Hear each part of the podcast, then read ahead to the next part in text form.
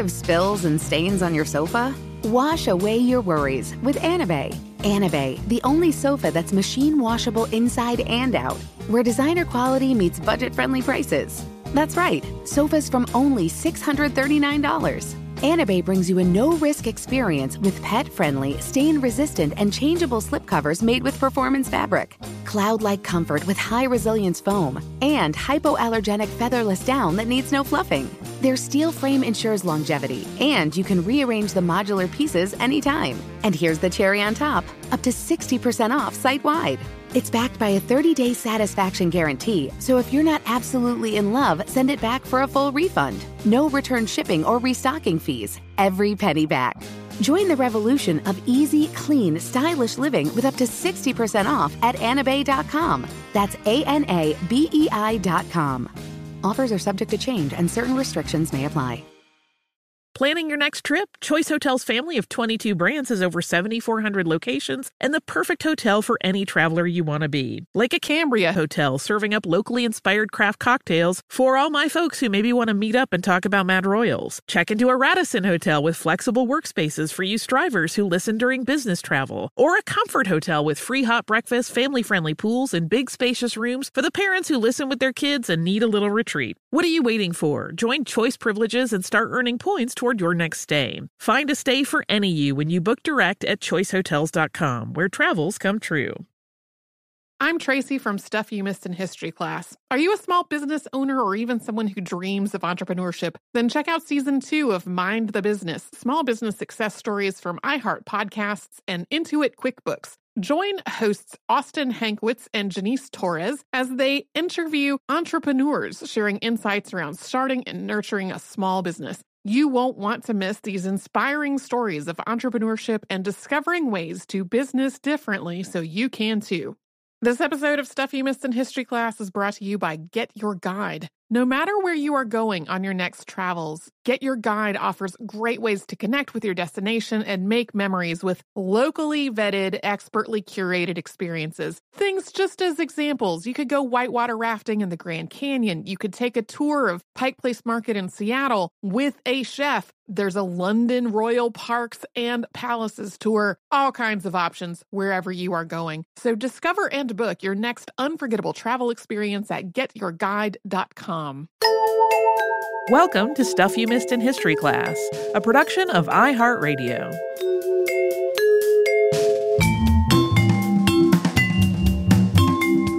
Happy Friday. I'm Tracy V. Wilson. And I'm Holly Fry. This week on the show, we talked about Helen Duncan. Yes, indeed. Which is somebody I had found uh, when intentionally trying to find some Octobery seeming topics. And what I had written in my little list of topics was just something like Helen Duncan, Witchcraft Act 1735. like in some way that like noted that she was uh, based on what I had seen at that point, the last person tried into that. I would have imagined that it was a good hundred years earlier than the story we wound up talking about. Nope. Nope, not at all.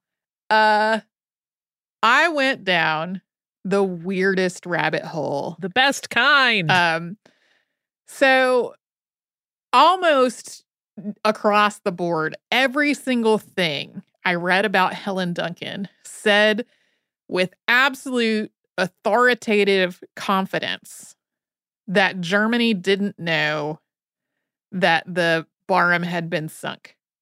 Um, just 100, like, just so clearly, like, and Germany didn't know. And I was like, that seems maybe a little unlikely because uh, at, at this point, when a submarine fired torpedoes at a ship, that like they might not know whether they had hit it or not. It's it would like there's just a lot of noise associated with the uh with the torpedoes and so that like they would sort of try to be listening for the particular sounds that would come from like a collapsing bulkhead on the ship or something like that. And it like it's not always clear. So wouldn't necessarily know for sure.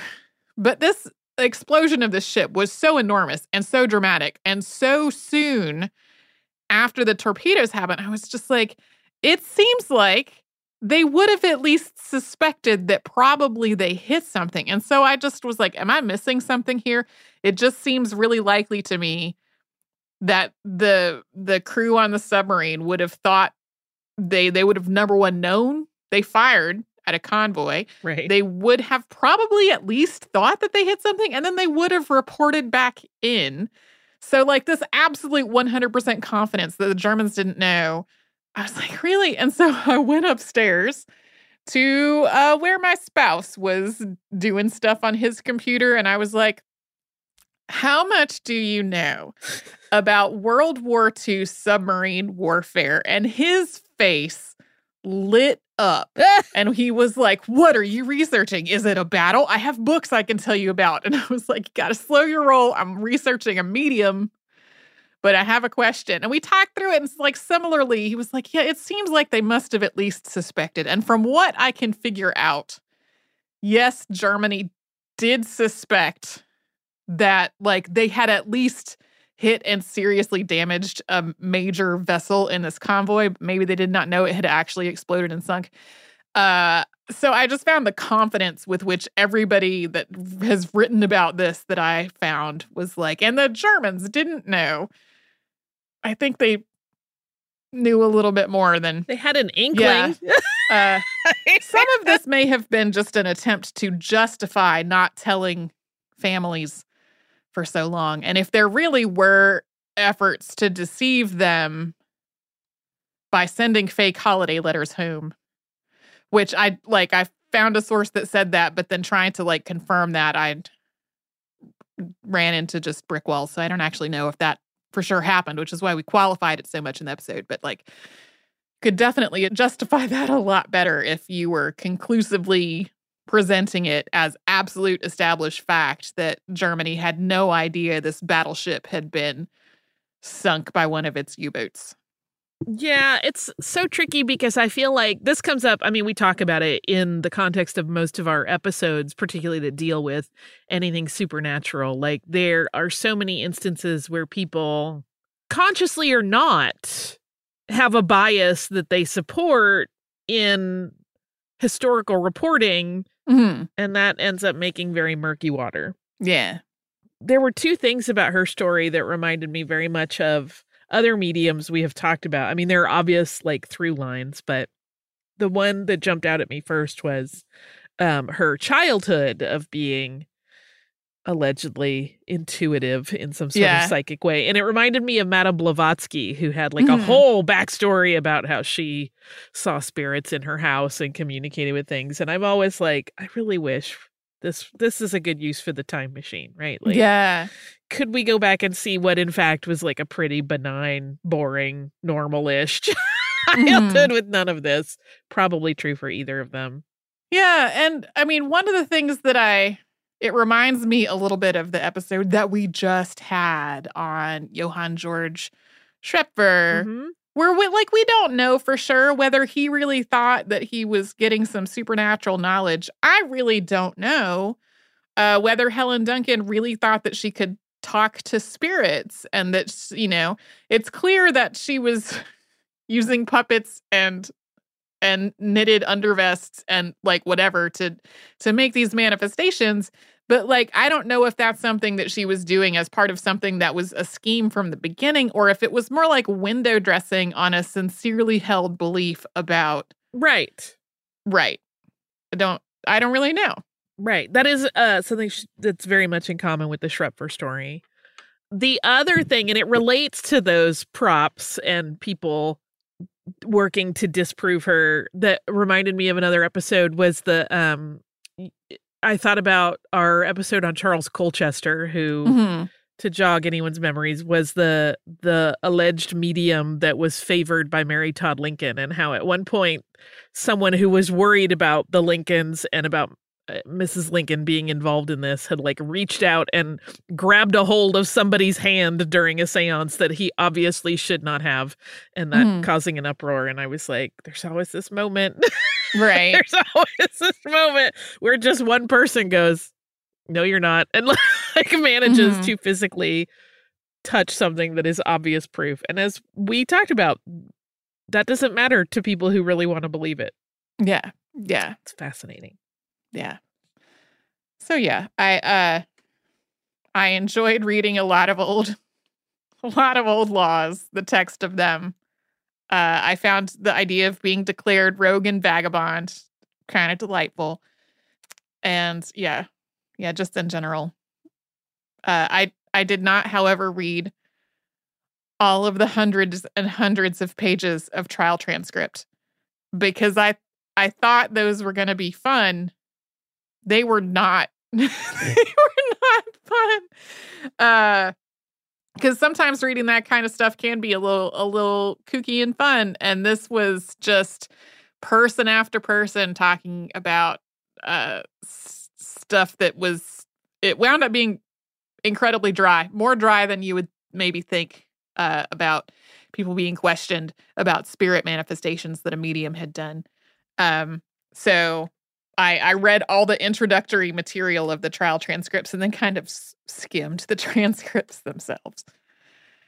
They are very long. You didn't want to hear somebody fervently recounting how they talked to their aunt.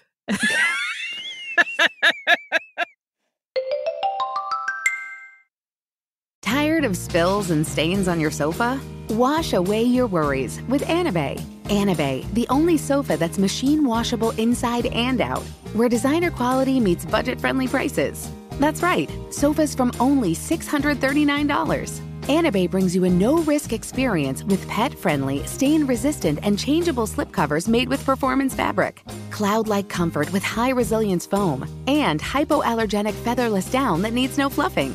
Their steel frame ensures longevity, and you can rearrange the modular pieces anytime. And here's the cherry on top up to 60% off site wide.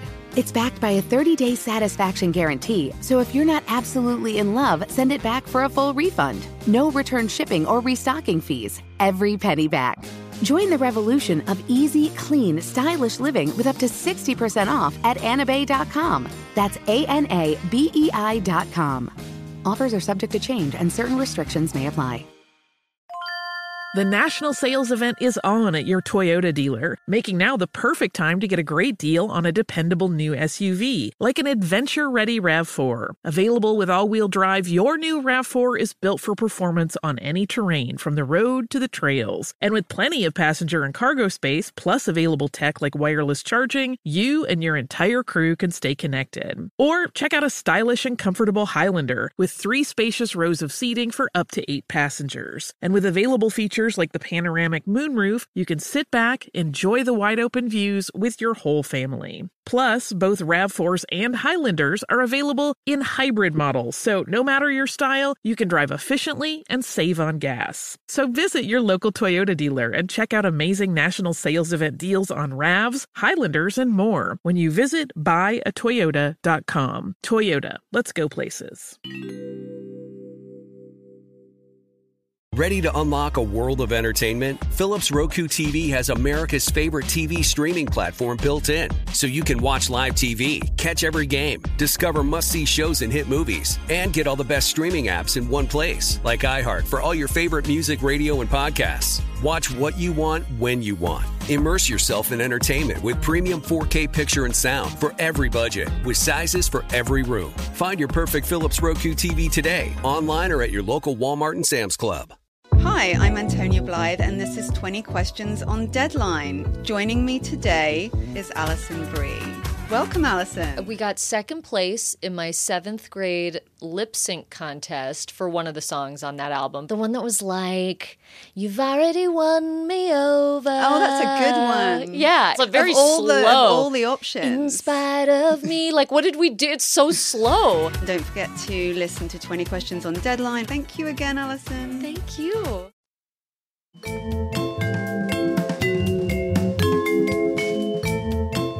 One of our episodes this week was on Edward May and his medical treatise that he wrote about when he thought he found a serpent or monster inside someone's heart during an autopsy way back in the 17th century. I'm just gonna start ex- uh, blaming my heart monster for every time I'm less than an ideal person. That seems fine. My heart Uh, monster is acting up again.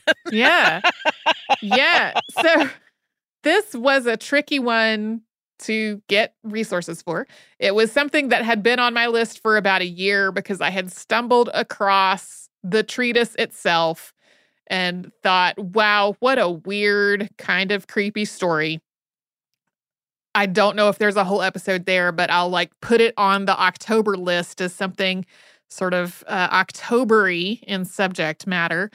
Um, and then find finding any resources beyond the text itself was a little bit of a challenge. And so some of the information that's in here is like footnotes from other sources that are not about this at all, but that like mention May in some way or mention this heart idea in some way or uh, make reference to the Museum Minerva.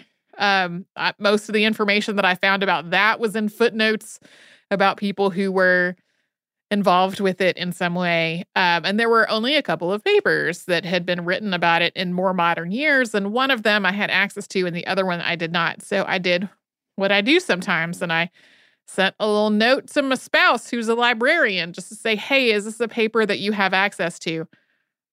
Uh, we have a, a clean show, so I can't replicate exactly what he said.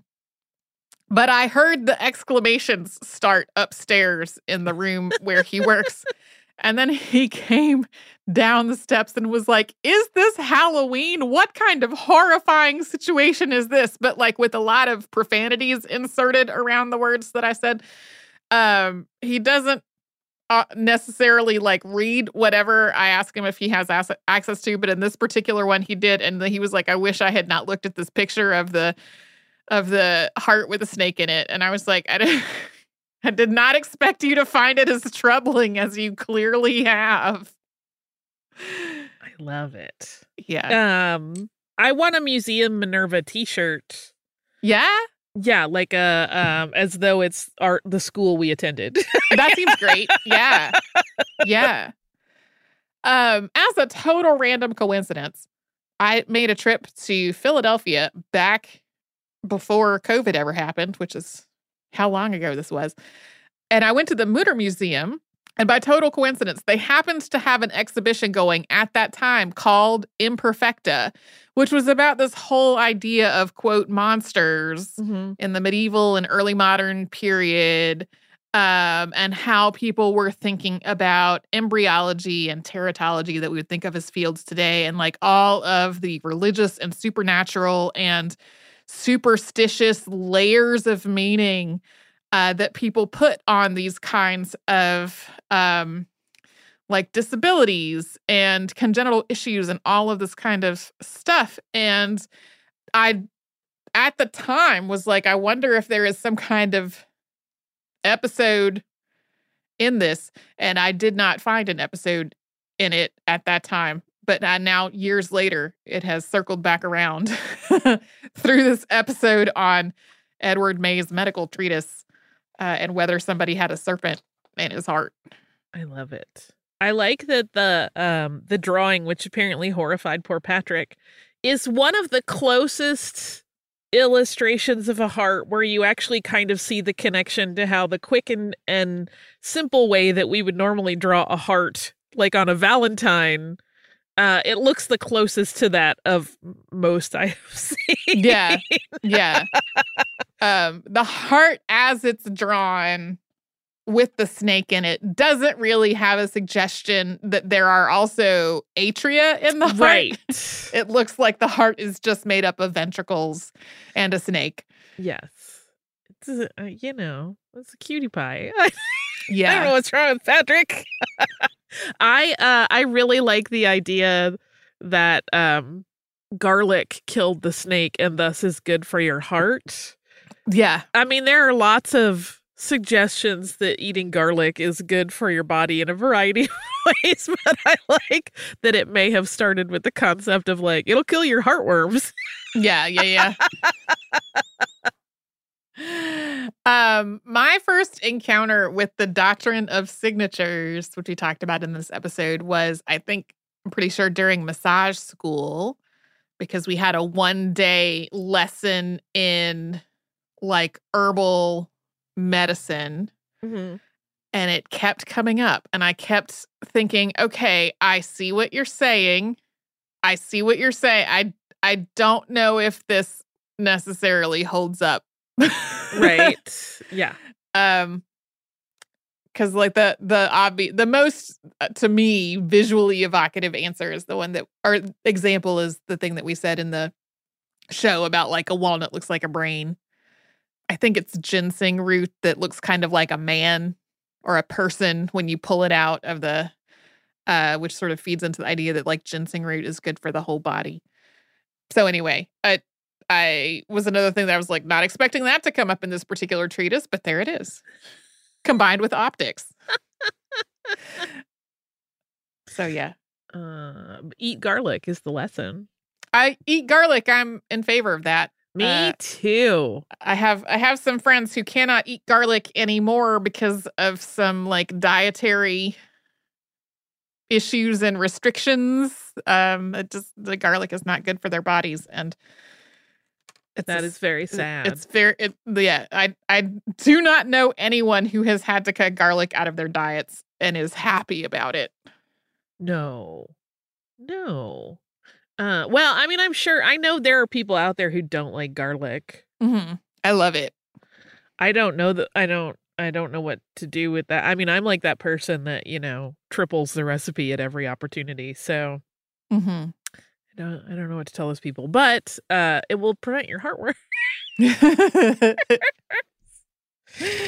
Yeah, I went down a little rabbit hole of trying to figure out exactly when people figured out what about heartworm and a very longer rabbit hole to try to figure out like, okay, is there heartworm in the UK? And at first I found very like some contradictory stuff about that because there were people who were conclusively like, there is no heartworm in the UK.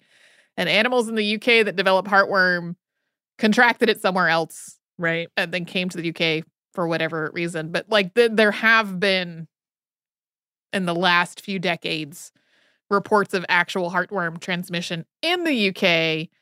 And that does seem to be tied to the climate, like how whether the parasites can survive long enough in the mosquitoes to infect anything. Right. You know, that's one of those things that when we uh started having pets, we suddenly had to think about a lot. Mhm. Although our cats never ever go out.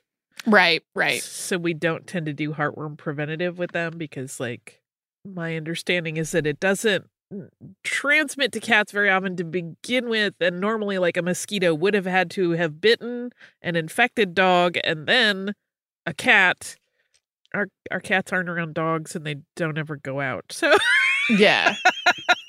they just live their spoiled spoiled lives on our laps that is what our cats do also. it's the best Um, and yeah, I remember, I guess it was when I was living in North Carolina and I got cats of my own that I was responsible for caring for for the first time. And I, I did start out doing heartworm prevention with them, but got, then got into the same thing of like, what is the risk of heartworm versus the risk of this medication? Is, is it actually necessary for the cats? yeah And now living in Massachusetts, like the prevalence of heartworm here is in general less because of climate differences. But again, then that's also shifting because of because of climate becoming warmer. Yeah, I remember having a long discussion about it with my veterinarian, uh, and her initial reaction, and this is some years ago, was like, well, you know, in case an animal gets out. But then as we progressed through having cats, and she realized that I'm essentially the equivalent of a helicopter mom to my cat, Mhm. she was like, oh, that's not going to happen. You don't really need to be doing that. Yeah.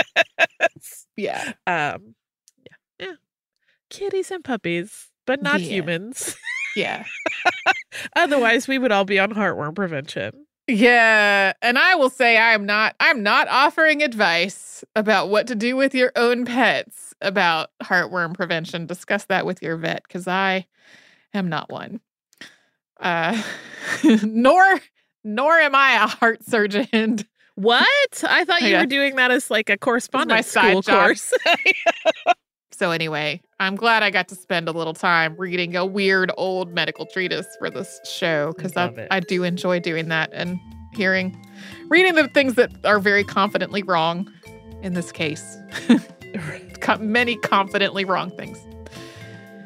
So, again, it's Friday. Happy Friday, everyone. We hope whatever's happening on your weekend is great. If you are not off this weekend, if it's not your weekends, I hope your work or whatever else is going on in your life is going okay. We will be back with a classic episode tomorrow and then something brand new on Monday.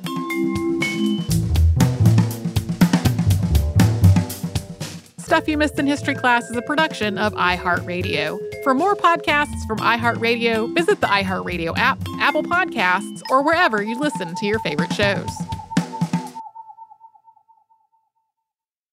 Does money stress you out? Let Facet flip your financial chaos into clarity. Finding Facet immediately put us at ease. Facet's innovative approach to financial planning ensures your money works as hard as you do, enabling members to experience the joys of having your finances in order. And that makes us Facet for life now, I guess.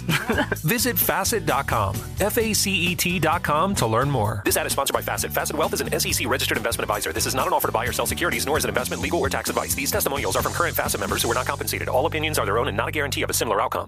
The national sales event is on at your Toyota dealer, making now the perfect time to get a great deal on a dependable new SUV, like an adventure ready RAV4. Available with all wheel drive, your new RAV4 is built for performance on any terrain. Or check out a stylish and comfortable Highlander with seating for up to eight passengers and available panoramic moonroof. You can sit back and enjoy the wide open views with the whole family. Check out more national sales event deals when you visit buyatoyota.com. Toyota, let's go places.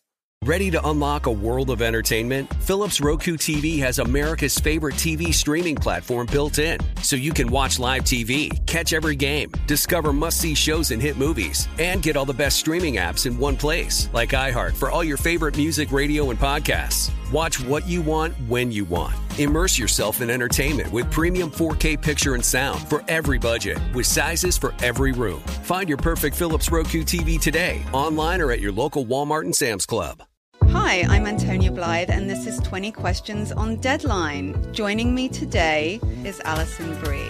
Welcome, Alison. We got second place in my seventh grade lip sync contest for one of the songs on that album. The one that was like, You've already won me over. Oh, that's a good one. Yeah. It's a very of all slow. The, of all the options. In spite of me. Like, what did we do? It's so slow. Don't forget to listen to 20 Questions on Deadline. Thank you again, Alison. Thank you.